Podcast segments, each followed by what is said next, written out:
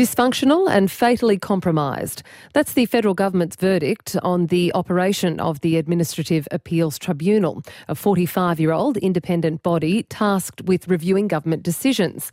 Attorney General Mark Dreyfus today announced it will be abolished and replaced with a new administrative review body with stricter selection criteria, a move recommended in a Senate committee review in March. The former government fatally compromised the AAT, undermined its independence, and eroded the quality and efficiency of its decision making. This was a disgraceful exhibition of cronyism by the Liberal Party. Terry Carney is a former member of the AAT and Emeritus Professor of Law at the University of Sydney. His term was ended by the former government in 2017 after he repeatedly found the robo debt recovery scheme to be illegal. Terry, welcome back to Drive. Indeed. Hello. Political appointments to the tribunal have caused outrage for some time and formed the basis for several parliamentary and independent reviews. The government has made an intervention to make changes, but some were caught by surprise. That included abolishing the tribunal. Was this the only way to address these issues, in your view? Unfortunately, it was the only way to address it. Uh, I very much welcome the decision. Um, uh, and the reason it was um, the only way was that uh, of the 85 or whatever number of uh, political appointees by the former government, um, and it was not only that they were political appointees, it was that um, uh, they and other members were being appointed without any kind of uh, application on some occasions or uh, any um, independent assessment of their suitability for the tribunal. And these people were appointed to five or seven year terms. So uh, waiting out um, until the people who really weren't up to the job, um, and that was um, accounting for the um, delay, backlog mm. of cases, and all of those other matters that have been discussed in the public domain. Mm. Uh, yeah, there was no other way uh, about it than okay. abolishing it and allowing new members, uh, allowing existing members to reapply to the new tribunal. Well, the Attorney General has vowed to end the, the cronyism. You just cited there that, that appointment of 85 former Liberal MPs, candidates, staff as associates to the tribunal. But Labor has previously been criticised for similar appointments. How confident are you that this new process, which includes an assessment panel reviewing all applications, will end all of that? I'm uh, quite confident, and indeed, my um, uh, submission to the Senate committee uh, uh recommended that um, every appointment uh, go through uh, an arm's length independent merits evaluation of the suitability ABC. of the person.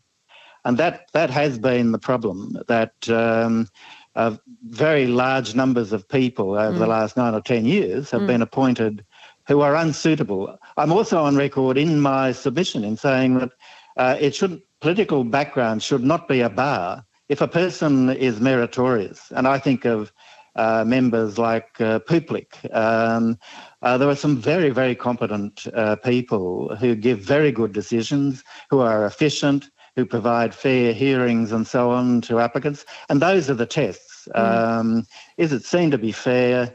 Um, are they seen to be independent? and are they professionally up to the job mm, uh, mm. as members? Well, it's not? interesting because political appointments are just one of the criticisms. Another is that the there's a number with no relevant experience. Now, you rejected uh, former High Court Justice Ian Callinan's 2018 suggestion that all appointees should have legal qualifications. Why is that? Well, it's ludicrous. It, uh, that's the kind of uh, proposition that's appropriate for a court, but an administrative tribunal uh, steps into the shoes of the original government decision maker and determines what is the correct and preferable decision. And look, frankly, um, uh, people with other backgrounds, other um, uh, disciplinary backgrounds, mm. social workers, uh, medical members, medically qualified people, and indeed on some occasions just ordinary people. Um, uh, better able to uh, determine uh, not only the legality, but more importantly, the merits. It's called a merits review committee for good reason. Mm, mm. Um, that, you know, it's uh, working out what the facts are and how to exercise uh, appropriately any discretion, any choice that a decision maker has. On RN Drive, Terry Carney, a former member of the Administrative Appeals Tribunal, is here talking about the announcement that it'll be scrapped and replaced with a new body. So, Terry, do you think that the new tri- criteria strikes the right balance between broad experience while ensuring no one party is overrepresented? Yes, I do. Um, Patrick Keane, the former High Court, just uh, recently retired High Court judge, is overseeing an expert panel, uh, and I understand over the next two or three months, the finer detail of this announcement will be worked through. And I um, am quite uh, optimistic that uh, other changes will be made to the way the tribunal operates, uh, more opportunity for conciliation and mediation, for example. And secondly, um, to ensure that uh, what happened with the social services, robo debt issue, where 50 odd decisions, including mine, were all kept secret, mm. that that, that, that uh, will no longer be uh, possible. Mm. Uh, I should explain that uh, it is very important that um, people uh, with a social security issue have their hearing in private and that they remain anonymous. Mm. But the actual decision should be capable of being made public when it uh, is on an important matter such as the illegality or alleged illegality of uh, some government uh, decision. And Terry, just briefly before we wrap, current members will be able to reapply to keep their uh, positions when the new model is established at some point next year. 75 additional appointments will be made in the interim at a cost of $64 million to address a backlog and long wait times. Just how systemic are these issues?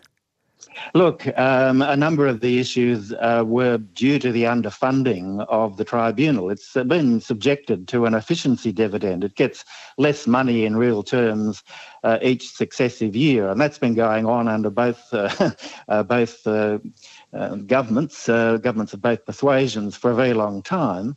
And so um, it's kind of got to the point where either there's a backlog or it starts to cut corners. You know, hearings are shorter, or people don't always uh, get a, a, full hearing of their matter.